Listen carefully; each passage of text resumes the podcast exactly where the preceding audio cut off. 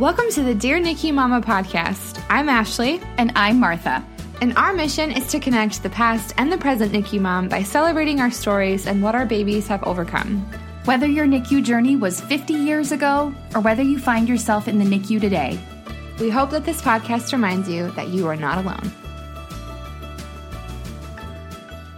Hi, mamas, and welcome back to the Dear NICU Mama podcast. It's your host, Martha and Ashley. Ashley, it's been so long since we've talked, just getting minutes ago.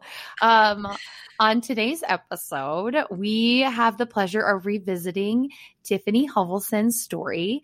Um, if you heard part one, we talked about um, Tiffany's pregnancy, her journey to getting pregnant a bit, as well as a bit about Finley's journey. But there's two parts to this story because there's two little sweet girls involved. Um, and we wanted to check back in with Tiffany and and talk a little bit more about Isla's journey because it was really different and really unique. But so thanks for for coming back, Tiffany. Um, from our five minute break.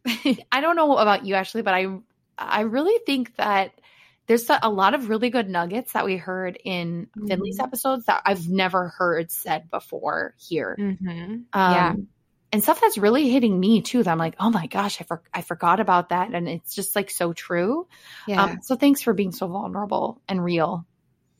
Yes i i i'm really good at sharing my feelings and uh, sometimes too much but uh, no, this is something that I'm super passionate about and and I don't take it lightly. All of these these little sayings that you guys have and you are not alone. You are braver than you feel. Be proud of who you become who you've become and every single one of those has hit me so hard and I want other moms to know that those feelings are not shameful and mm-hmm. that that it's okay to share the the the thoughts and emotions that aren't all bright and shiny. Yeah. Amen. Yeah. yeah. Oh my gosh, I can't believe how Part two is already off to a dashing start. Yes. but therapy with re- Tiffany. the release of the be proud of who, who you've become. Like I feel like that is really an anthem for you now. It is. It feels like it. I Girl. I am a different human being than I was even just a year ago. And yes. yeah. I am continually changing and learning things about myself and my kids and and who I'm becoming. And mm-hmm. I I am learning to love every part of that journey. Beautiful. I love that. Man, I'm already so pumped for part two. This is so fun. So we kind of left off part one where Finley had recently came home. She had been you advocated your butt off and she was on some reflux meds and you were starting to see some improvement with feeding.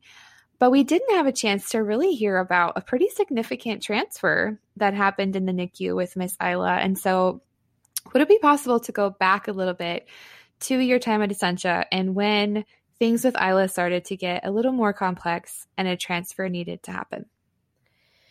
Yeah, so there's actually some stuff that happened um, really early on. Uh, Isla was about two weeks old. and on Thanksgiving, we got the confirmation that she tested positive for MRSA, or also known as MRSA, and in her PICC line and it was a very dire situation. She got very sick very fast. And I remember that being the first horrible holiday of my life. And things just kind of snowballed from there. Uh, we had to make a decision on whether to keep the PICC line in or take it out. And Isla is a very difficult uh, IV access mm. start. And that became quite a challenge because you know a, a 26 week corrected child is it's it's a desperate need to have IV access and she was still needing blood transfusions and many many meds and and all of that and so it just was not an option to not have access so they gave us the option of simply treating her. Well, they were going to treat her with broad spectrum antibiotics anyway through her line. Uh, but the risk is is that it this type of infection can cause a film along the inner catheter or tube in the PICC line.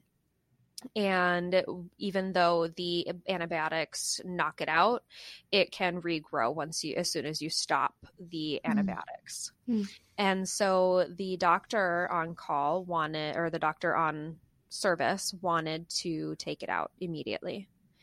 And I said, okay, um, could we try putting in a different line first? Because that seems like a terrible decision. And he made it very apparent that this was the route that he f- thought was best. And my husband asked for a second opinion. And the other doctor who rounded back and forth came in on his day off and reviewed all of her labs. And he said, um, No, you leave it in. And I said, Well, I've already decided that we're not taking it out. Um, and I asked them to try to start a new one and they couldn't get it. Their best PICC line uh, specialist tried five different sites, mm. and I was told that she could get a PICC line and a cricket. That's how good she is. She can count on one hand the number of children that she could not get a PICC line in, and my daughter is one of them. Mm. And so I am eternally grateful for trusting myself, even though I felt like I knew nothing at the time, and leaving it in because it saved her life. And she went on broad spectrum antibiotics. It didn't grow back, and we got very, very lucky. Mm. And since then, she had many complications aside from just having very sick lungs from being born so early. She developed a cyst or a we called it a pneumatocele. They didn't know if it was fluid filled or air filled, but it was this large pocket in in her lung, mm. one of her lungs that was pretty significant. It was taking up desperately needed lung space. And they left they they just watched it. They they waited and watched. And because of the positive MRSA test, which they think is the reason she developed that pneumatocele, mm-hmm. I wasn't allowed to hold my girls together. Mm-hmm. Uh, I, I, at that point, hadn't held either of my girls, and I wouldn't hold them together the entire time that they were at that hospital together mm-hmm. until two weeks before they left um, I went through hoops with the infection control team about I could only hold Finley before I could hold Isla and if I and I had to shower in between and I had to wear mm. this but then there had to be a curtain between the two girls and this and that it was it was changing every time I came into the NICU it was honestly one of the most stressful things that happened to oh me. my gosh. Yeah. And I even contacted a disability advocate with Freedom Resource Center and had one of their independent living advocates come out and come to grand rounds to talk with the doctors about my wishes because I felt incapable of talking to these people.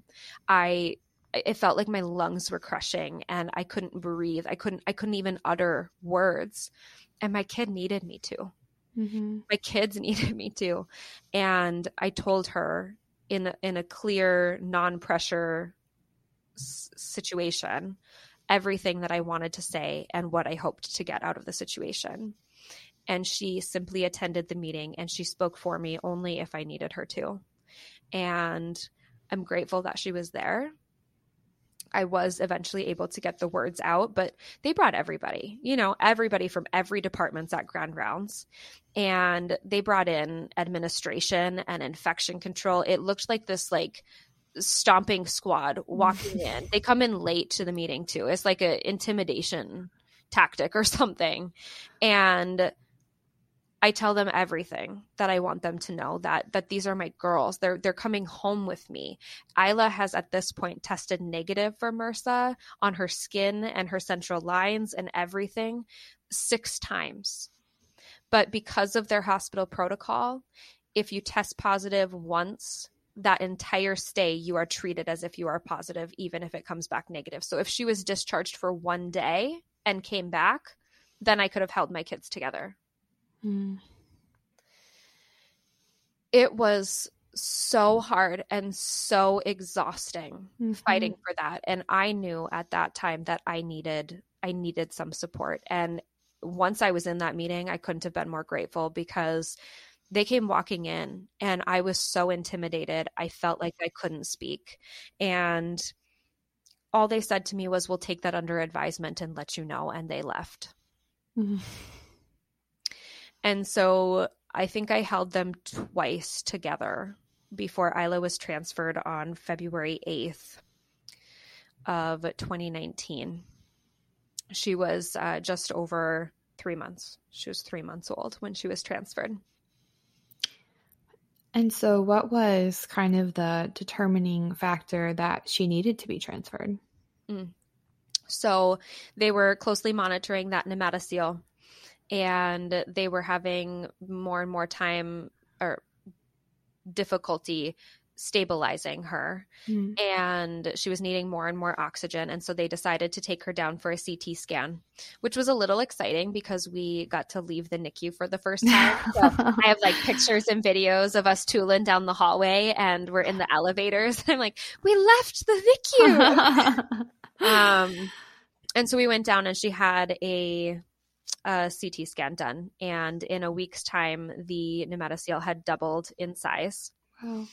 and was taking up more of her lung space. And they said, we can't, we can't wait anymore. If this thing ruptures, if this thing ruptures, then we don't have the capabilities here to potentially save her life.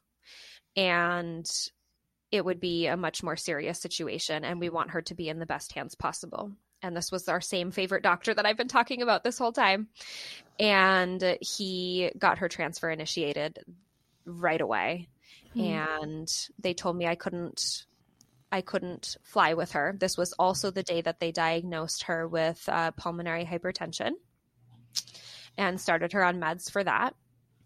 And then she was life flighted to Minneapolis, a $32,000 flight, which is painful. So that first night with Isla at Children's Hospital was very, very rough. In fact, the neonatologist there slept at her bedside. She was on max support that they could possibly have her on, and she was on the jet ventilator Oh. and she the just the week prior had been on high flow oxygen wow. so she was now intubated and on like for us which was the the most significant ventilation that that our kids needed and so i didn't know that night that the doctor didn't think she was going to live through the night um, I had come down from our Ronald McDonald room that was thankfully in the hospital there for critical cases.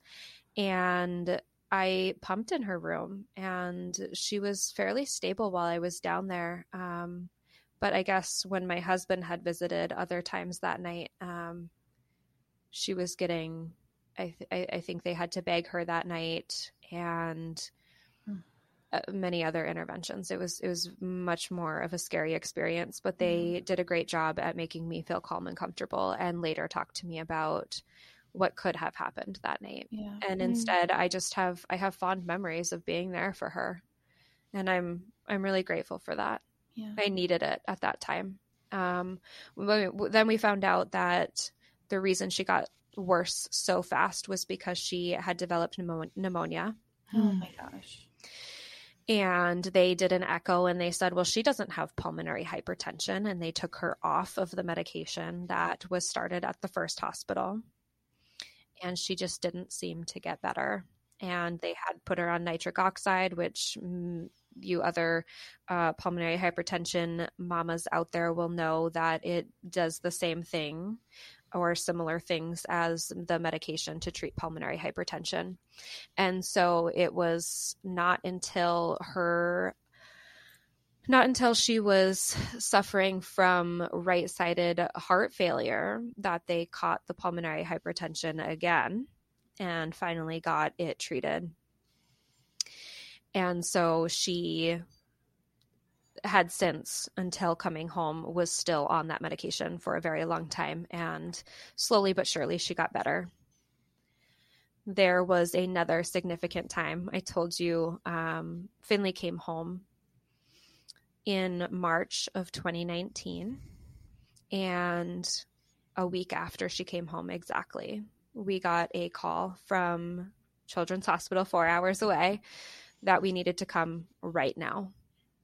Mm-hmm. And within 30 minutes, my whole life and my child and my in laws were packed in a car, speeding as quickly as we could to Minneapolis. And when we got there to her room, um, I think she had like 50 IV lines, I swear. There was so many pumps.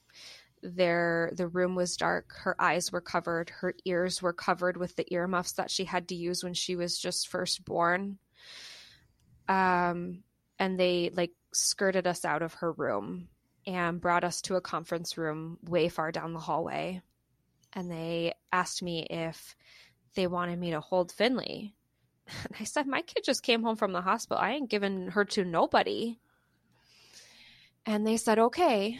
And we sat down, and the doctor started telling me the worst thing that I have ever heard in my entire life, which was we're doing everything that we can. And we don't know if your daughter is going to live 10 more minutes. That if she doesn't pull through this on her own, there's nothing more that they can do for her. And me and my mom and my in-laws and my my husband um, burst into tears as they started talking about DNR paperwork and ECMO and pretty much any other options we had at my daughter surviving and my son, who was not yet two, was in the room when everybody burst into tears and he was so mm-hmm. confused and uh, just paralyzed by what to do and i i almost collapsed and and the nurse took finley from my arms and and i just cried and i didn't even have i didn't even have the capacity to console my son right away. I I picked him up and and I couldn't even say it was okay because none of this was okay. None of it was okay. And I slowly started saying no faster and louder and repeatedly until I told the doctor to stop talking and to get out of this room because I didn't want to hear another word and that I wouldn't be signing any paperwork. And I went into Isla's room and I sat by her bedside and I just held her hand. She was on rocuronium, which is a paralytic, um, to keep her from fighting the ventilators. And she couldn't she couldn't move. I didn't know what she could feel. She was on pain meds galore and back on TPN and and I just held her hand and I told her that mommy loves you and daddy loves you and I'm here for you. And I told her I didn't know how. I had never felt this mother's intuition that people talk about. I had never felt it. Not with my son, not with Finley, not with anybody. But there was something in my soul that told me that Isla was going to be okay. I wouldn't I wouldn't even entertain the idea otherwise. The doctors would say, "Well, maybe and I said, if you're not coming in here to talk about how my daughter's going to survive this, then you can leave. And I sat there with her, and a day went by, and two days went by, and she woke up and she was sucking on her, her tube.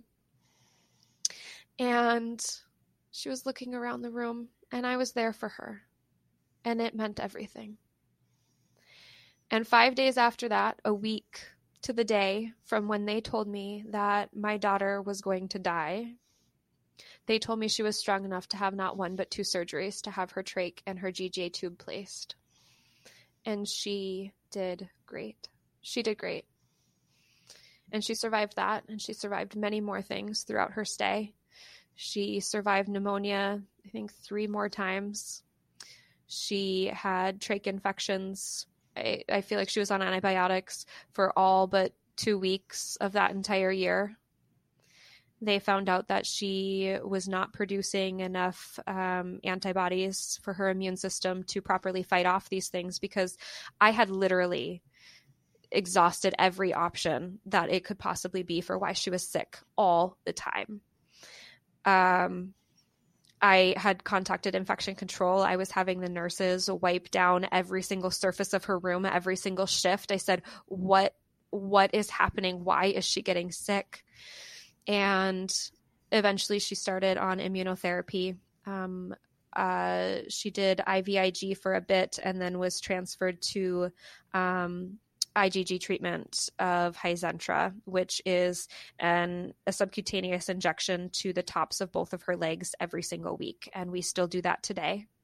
Mm-hmm. Um, but then she got sick less. And when she wasn't also having to fight illness, she got stronger and she got better. And we still had many disappointments of planned discharges and then those things falling through.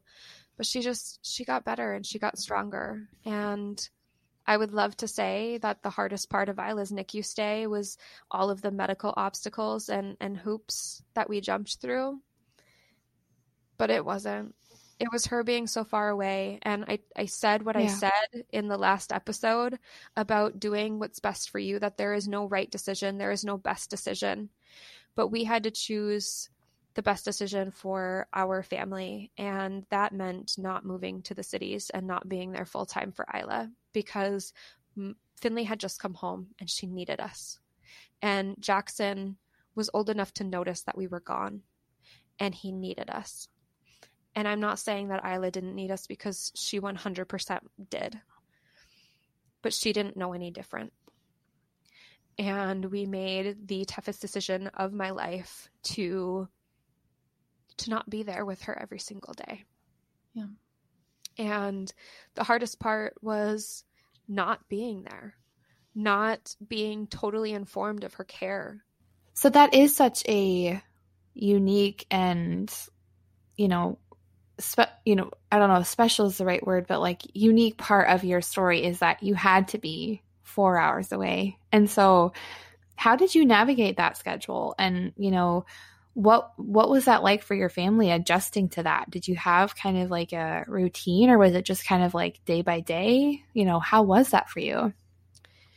Yeah so like i said we always tried to keep uh, some semblance of normalcy. And so in the beginning uh, when finley was still in the hospital we would see finley during the weekdays see Jackson in the evenings. And then every weekend, we would pack up all of our kids and we would drive four hours and mm. we would go visit Isla every single weekend. Meanwhile, my husband's working 50 to 60 hours doing concrete outside and then having to spend eight hours in a car every single weekend, staying overnight in a hotel, packing up our whole life and everything we could possibly need for our newly discharged NICU baby. Right, right. And it got to be too much very, very quickly. And so we started going every other weekend, or we started going down for just the day. And so we would do all of that driving there and back in the same day. And we would find a babysitter for Jackson. And I couldn't quite leave Finley at that point. So she came with us. And it, it did get less and less and it, that was super hard. There's a lot there's a huge level of guilt that comes with that because it felt like i was abandoning one of my children for the sake of the other two. But there's only so much a person can handle. And i turned to support groups like how do i do this? What do i do? And you wouldn't believe and it wasn't from Dear NICU Mama. I just have to stress that. Um, you wouldn't believe the amount of negativity and comments that I got about how I should have just packed up my life and been there for my kid. That's hard. Um, and there was one person in in that sea of comments that actually said something constructive, and she was a great deal. She she was a huge part of creating the routine and schedule that we did with Isla. So we recorded us reading books and stories. Some were audios and some were videos, so they could put on a CD player. Isla Isla thrived with music. That was that was like her thing. If she was upset, it didn't matter how horrible your singing voice was. But I told everyone just sing to her when in doubt. If her oxygen is low, just sing to her. Everything is fixed with singing. And so we had them play our voices and Uh, reading and singing songs and videos of her relatives just telling her about themselves and, and about their wishes for her. And and then we had a mobile above her head in her crib and she attached to that and thrived with that so much. But over the pictures of these they had the like black and white contrast photos on there we taped pictures of her family. So it was me and my husband, Finley and Jackson on the three tiers, and it would spin above her head and play music all the time. And so she just constantly saw our faces revolving so that she would recognize us and know us. And those were the ways that I was able to bond with my child without actually being there. And so that is something I wanted to stress to all of the moms out there is that you don't have to physically be there to be there for your child. Yeah. Hmm. That's so beautiful. I mean, I think like and I, I, see this a lot in the communities too it's really hard it's very hard to eliminate judgment or talking with other moms but i think one of the things that you do for other moms that i see and i really i think one of the special things about the amazing women who are attracted to dear NICU mama is that uh there is there's no expectations right? There is absolutely no right way to do this. There's not one right way to do it. So yeah. like you said when you said this is how i'm struggling um you know you, you know reaching out and saying what what could i do? What can i do? Because i can't do this. Um and so that woman who reached out and said well this is what you you know that is like all the validation you needed. Do you know what i mean? And it's such a good reminder that um for, for us as we communicate, you know, for loved ones to communicate with our NICU families, but also, you know, for, you know, at, for NICU moms themselves to be like, I don't need this, this channel of communication. This is not serving me, you know, social media, this group isn't working for me. You know there's so many out there or this this account this is that. You know you giving yourself permission to kind of mute um, and protect your heart. That makes sense yeah, but I will forever sing the praises of Dear NICU Mama because it has been my saving grace. It has been everything I've needed it to be from the mm. minute I discovered it. And I have never once had an experience like that where I wasn't fully supported by the other moms in this community. And it literally changed the way that I experienced this this journey and this life and it helped shape mm. the person that I've become and I I can never repay what I got from that. So I'm just, I'm so, so grateful. Okay, well, I'm fine. Wow. on that note. But I, I believe it. Tiffany, you got us weeping so many times. Like the thing is, though, and Ashton, I say this all the time. It's um, the kid like the it's the women it's like the individuals in the community that make it special right? Like i'm not sure what the magic sauce was that drew all these women in that were the same because like i, I could list off so many of them but you're right.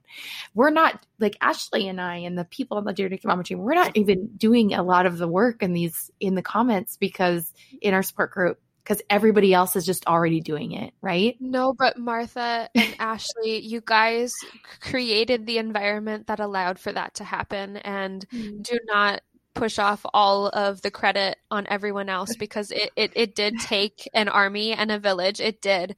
But you guys created this space and it has turned into something so incredibly beautiful that has changed the lives of so many women. You're very, you're very, very kind and very wise. Girl, I love you. mm, okay, so how, how we even transition on that? I think, um, I I don't know. I think you you have so much wisdom to say here, and especially because of this unique thing with with Isla, right? Like you, and you you did exactly what you had to do at the moment, right? Which is whatever you could, right? I mean, I think I think that's the hardest thing too. Is like I, I know I'm sure people said this to you. How did you do it? Right? How did you do it, Tiffany? Like you were like, this is the only way, right? There were no other choices. Well, right, but uh, but it wasn't. There were other choices, and I had to choose. Oh, yeah. I had to choose between the hardest of all the decisions. Like I could have, I could have separated from my husband, taken Finley with me, left my less than two year old son who was eternally bonded to his mother yeah. and just packed up and we could have lived separately so that I could be there for Isla and he could be there for Jackson and our marriage would have failed and we would have had a broken home to bring him bring her home to. Um yeah. or he could have gone and he could have found a job there and left me here with both of the kids in which case that was absolutely not okay with me because I I would have felt empty and our marriage would have suffered. And there was enough strain on our marriage and we went through a lot in the days following. Um, but we we did grow stronger and we grew grew closer. Yeah. and so there are always options and sometimes none of them are great options. Right. And yeah, that right. that was that was the situation we were faced with. And we chose the worst option that that was best for everyone um, or for as many people as as we could. And and we went with it. And still today there is some level of guilt. And i i don't know when or if that will go away. Um, but as the days pass and as my kids age and as my bond with my daughter grows stronger and stronger and that i can comfort her when she breaks down at the doctor's office from from the PTSD of everything that she went through that I am her saving grace that I am that safe place for her it lets me know that that there wasn't a wrong decision and that I didn't screw her up for the rest of her life by making that choice. Yeah. Yeah. Absolutely not. In fact she she benefits from the fact that you're her mother right she yeah. wouldn't be who she is. You know, she the the the things that you whispered to her in the hospital room from the ways that you support her today, right? Like the, I mean, I did. I did like grow every cell in her body too. So yeah, I, mean, I, do, I do get credit for yeah. that. let us let, let, us not let us not forget. Oh, right. Oh man. So Isla has the trach. She has the G tube when did the conversation about discharge start to come about and what were your thoughts knowing that you'd be you know a med- medically complex NICU mama the moment that you left the NICU you know it was still just trucking along with that mentality of let's get through this next thing. It was one step yeah. at a time every single day as something new came and I'm very detail oriented. I love tasks and lists. And when she got a trach, they said, Here's a checklist. You need to know all of this. And I said, Thank you, I will. And, and we worked our way through it. And, and slowly I learned how to care for my daughter in this new way. And, you know, we had several moments where they said, well, this is tentative discharge, and then that would fail. And I said, I refuse to celebrate my daughter's first birthday in the hospital. And then I did. And then she went on the home vent. She had to trial on it for four weeks. And so I said, four weeks to the day, I'm taking her home because I will not celebrate another Christmas without my family whole. And four weeks came and four weeks went. And I took every single person that I could think of down to children's and forced them to get uh, CPR first aid certified and trach certified and all the Isla things certified because over my dead body was she spending one minute longer in that hospital than medically necessary. I was not going to be held up by not having enough nursing or caregiving staff. And so I had 10 other people besides my husband and I get certified to care for my daughter. Wow. Um, hallelujah for having a giant family that all lives here next to me. right. Um, and four weeks to the day was December 23rd, 2019, two days before Christmas. And I told her, I said, she will not stay here a minute longer. I will be picking her up and walking out of this hospital. And I did just that on December 23rd. And I brought my daughter home in an ambulance. And our life turned into a whole new world of chaos. yeah. Um, what that looked like was 50 syringes of medications a day it looked like um, hardly any nursing whatsoever. My husband and I switching shifts on who was going to do the overnight shift, which relative of ours was going to cover so that one of us could get some sleep um, while caring for our other two kids and and um, you know all of that that comes along with caring for just a child and and then you know all of the the trach stuff and when Isla came home she was much much less stable than she is now. It was a lot scarier to do trach changes and trach cares um, because it was a more dire situation. She would, she, I mean, even the four weeks before she was discharged, she would turn blue in seconds after you took the trach out and you didn't have the luxury of time to get a new one back in. And even mm-hmm. just disconnecting her tubing to run it through the rails of the crib was work for her and she couldn't maintain those few seconds by herself. And so it was terrifying to potentially fall asleep when my daughter might need me. And we just kept doing the next thing. My husband and I quickly fell into a routine of getting all of Isla's things. And like I said, I thrive with, with a schedule and lists. And so it was always, okay, well, at two o'clock we have this, at four o'clock we have this. And, and that's just what our life looked like. And slowly Isla got better and she needed less support and less oxygen. And I'm happy to say that today, Isla rarely needs oxygen unless she's sick. She uh, only is on her ventilator at night, but not for ventilation, for CPAP, positive pressure to keep her lungs open and prevent those trach infections. She has only had one trach infection in the, oh, it's a year and a half almost that she's been home and she is hitting a majority of her developmental milestones. She's talking and walking and running and climbing. And our most recent struggle has been eating because what would a good NICU journey be without a feeding issue? right.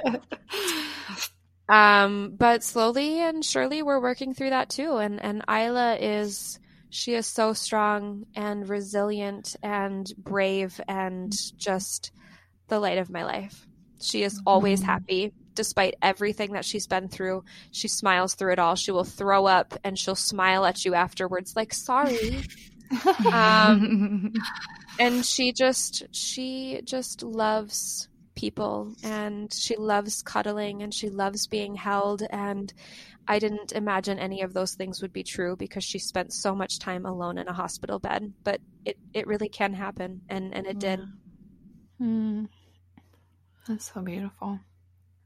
Could you talk a little bit too about uh, what the you know the moment and the many many moments since when you've looked and you're like, oh, I've got three kids and they all have very different needs, right? And had very different traumatic, joyful, difficult, wonderful experiences that brought you to today? Uh, I think about it every day. I think I, I think about it so often. I I will say to my husband, we have three kids, like mm-hmm. three of them. We have like our own soccer team here, mm-hmm, mm-hmm. and and it's a lot. It's a lot because they're all like the same age. I have a three year old and two two year olds right now. Yeah. How do you Yeah. how do you even say that? Like how is that Mhm. real life? I mean, my son is going to be 4 next month, which is quite exciting. But when I think about the fact that that means in in a few short months my my daughters are going to be 3, Mhm. how could all of this been 3 years ago? But I do. I think a lot about the different things that they need and and the different challenges that they have because um, Finley is smart as a whip. She is just a spitfire still, and the sassiest little girl you've ever heard. And Jackson has been having difficulty at daycare with uh, behaviors and, and challenges. And that is really hard for me because I think he's the most perfect, wonderful child on the face of the planet, along with my girls. And and then there's Isla, who's been struggling with feeding and had to go into a, an intensive feeding therapy program. And I had to switch my entire job and, and life around to be there for her. And it's always going to come with new challenges because I have three kids who have drastically different needs. And I always put their emotional state and their mental health first.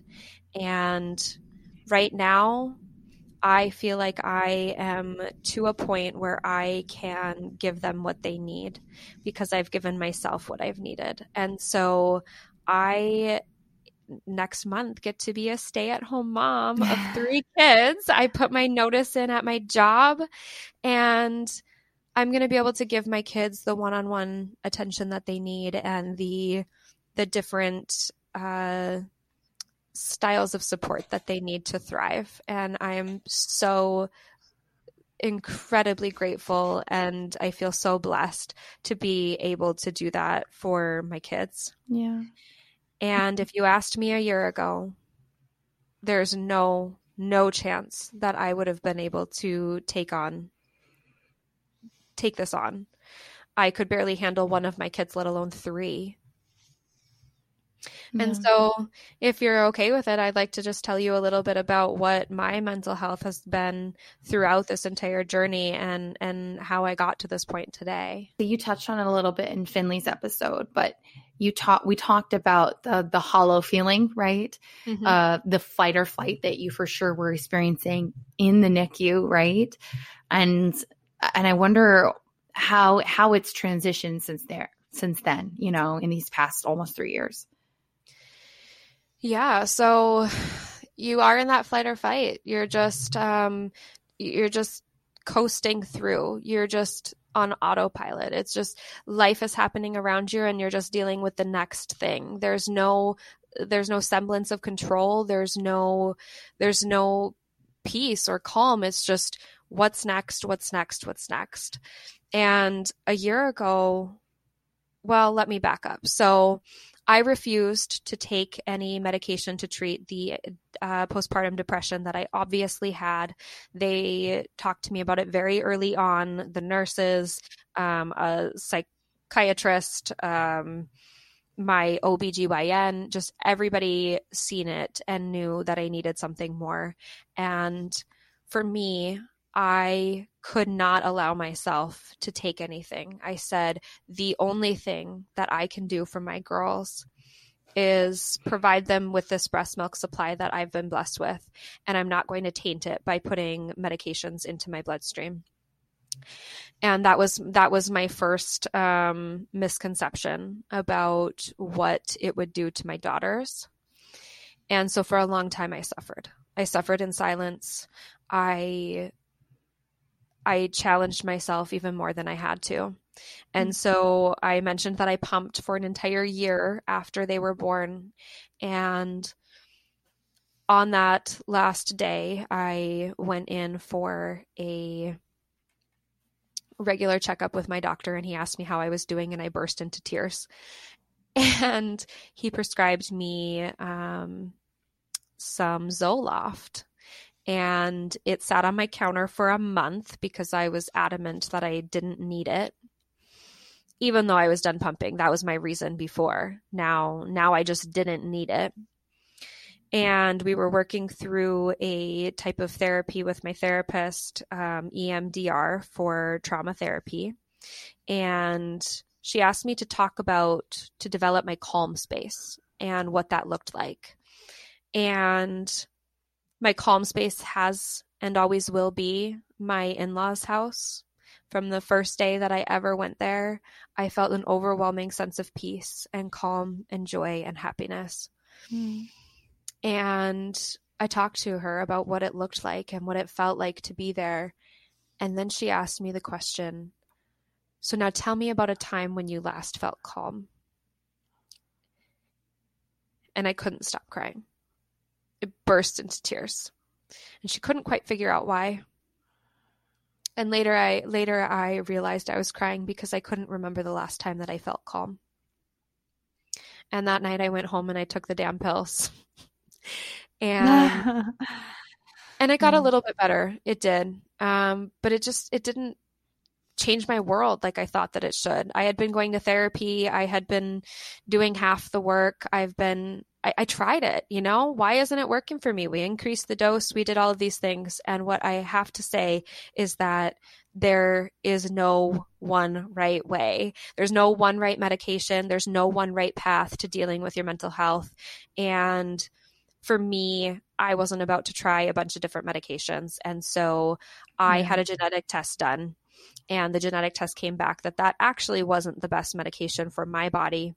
I got put on one of the ones that my body metabolizes, found out that my body doesn't metabolize uh, folate very well, and found out that some of my lower energy and issues that I was dealing with was because I didn't have that. And if you don't know, folate is especially important in preventing birth defects in children. So I'm grateful that I didn't go through that as well.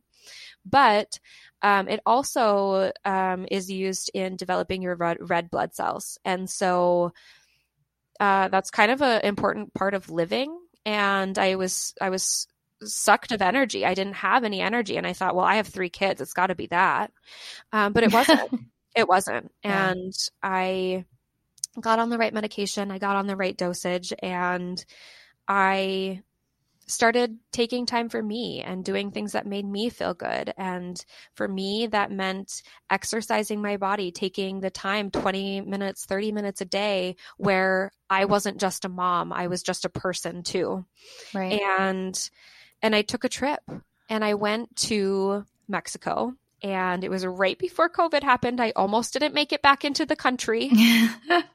um, but I felt alive there people looked at me like I was a, a an adult human being and mm. talked to me like I had value outside of caring for other people. And that was that was what defined me. That was that was who I am.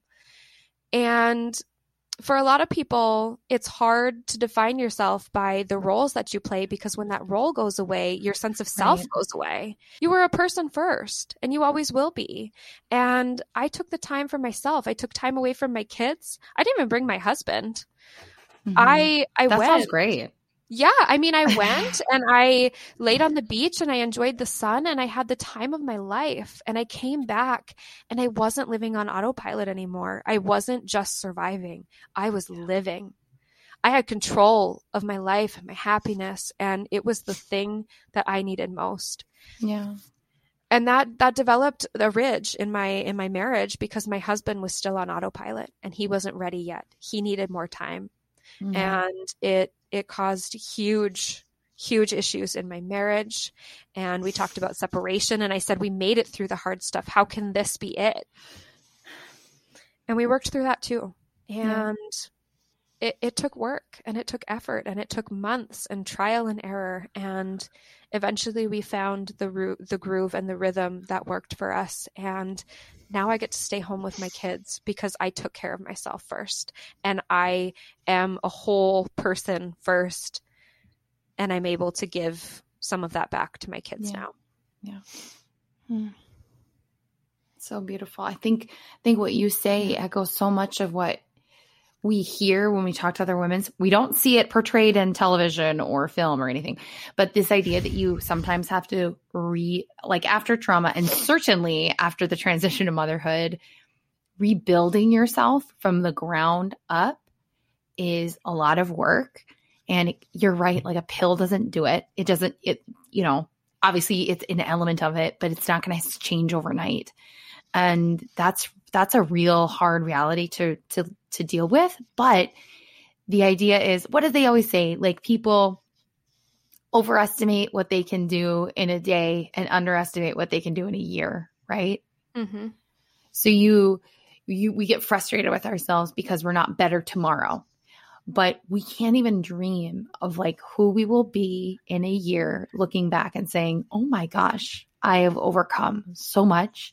I'm standing, I'm stronger, I'm a better wife, partner, mother, employee, business partner, entrepreneur, um, boss of all sorts, right? Because that's what we are, women essentially. I think that's so, so very wise. I think the thing that I learned most from it all is that you can do hard things.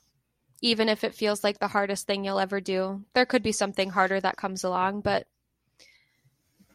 but we can do hard things and we we do it by taking it one step at a time and overcoming one thing at a time. And and that's that's truly what got me here. It wasn't one thing that made it better for me. It wasn't one choice that made it better for me. It was a combination of figuring out what worked for me and it won't be the same for everybody.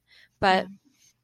but i found what worked for me and and now i get to create the life that i wanted to have with my kids yeah it feels very triumphant yeah absolutely i feel like we just went through like two hours of therapy Okay, but for real, when you guys put out the sweatshirts that said "Be proud of who you've become," it hit my soul. Like it's it's literally just the anthem of my life right now. Mm-hmm. Yeah. That's yeah. good. And then I also think it's really cool. We've had a bunch of wonderful people on the podcast, but um, one of them was Anise from the Breakthrough Mama mentioned this thing about like when we demonstrate um, resiliency for our kids, we're we're uh, interrupting the chain of generational trauma, right?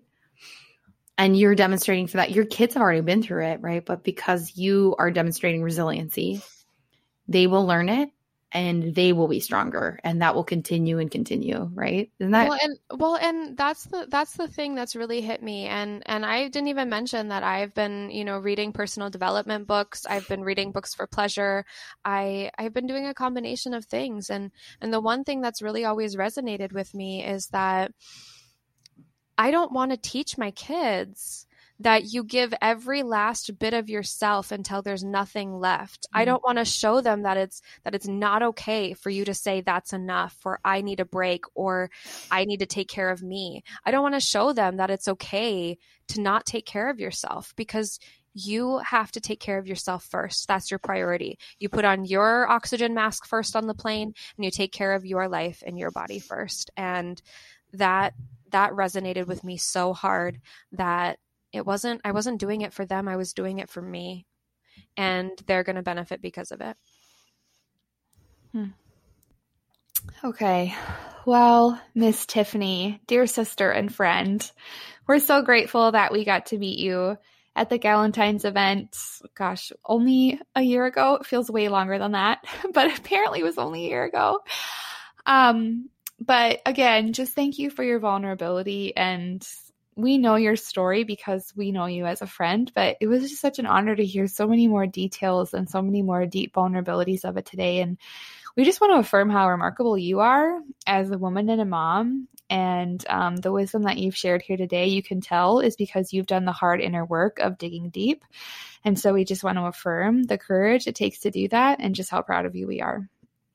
So, um, to the NICU mamas listening, uh, we just want to, first of all, thank you for tuning in. Thank you for always being here in this space with us. Um, and two, just know that your journey is always valued and honored here. There's no one right way to A, do the NICU, but B, to take care of yourself. And you are worth the investment and the time it takes to heal. And so honor your heart in the process. You have permission to do that. So we will be back next week with another episode, and we can't wait to connect with you then. But we just want to affirm that you can do this. So we love you guys, and we'll talk to you guys next week. If you love this podcast and would like to hear more amazing stories, please consider becoming a member of the Dear NICU Mama Patreon page. In addition to special merchandise and early access to content, Patreon members support the mission, programs, and services of Dear NICU Mama. You can find the link on the description of this episode. As always, if you'd like to hear more from Dear NICU Mama, click subscribe. Welcome to the sisterhood.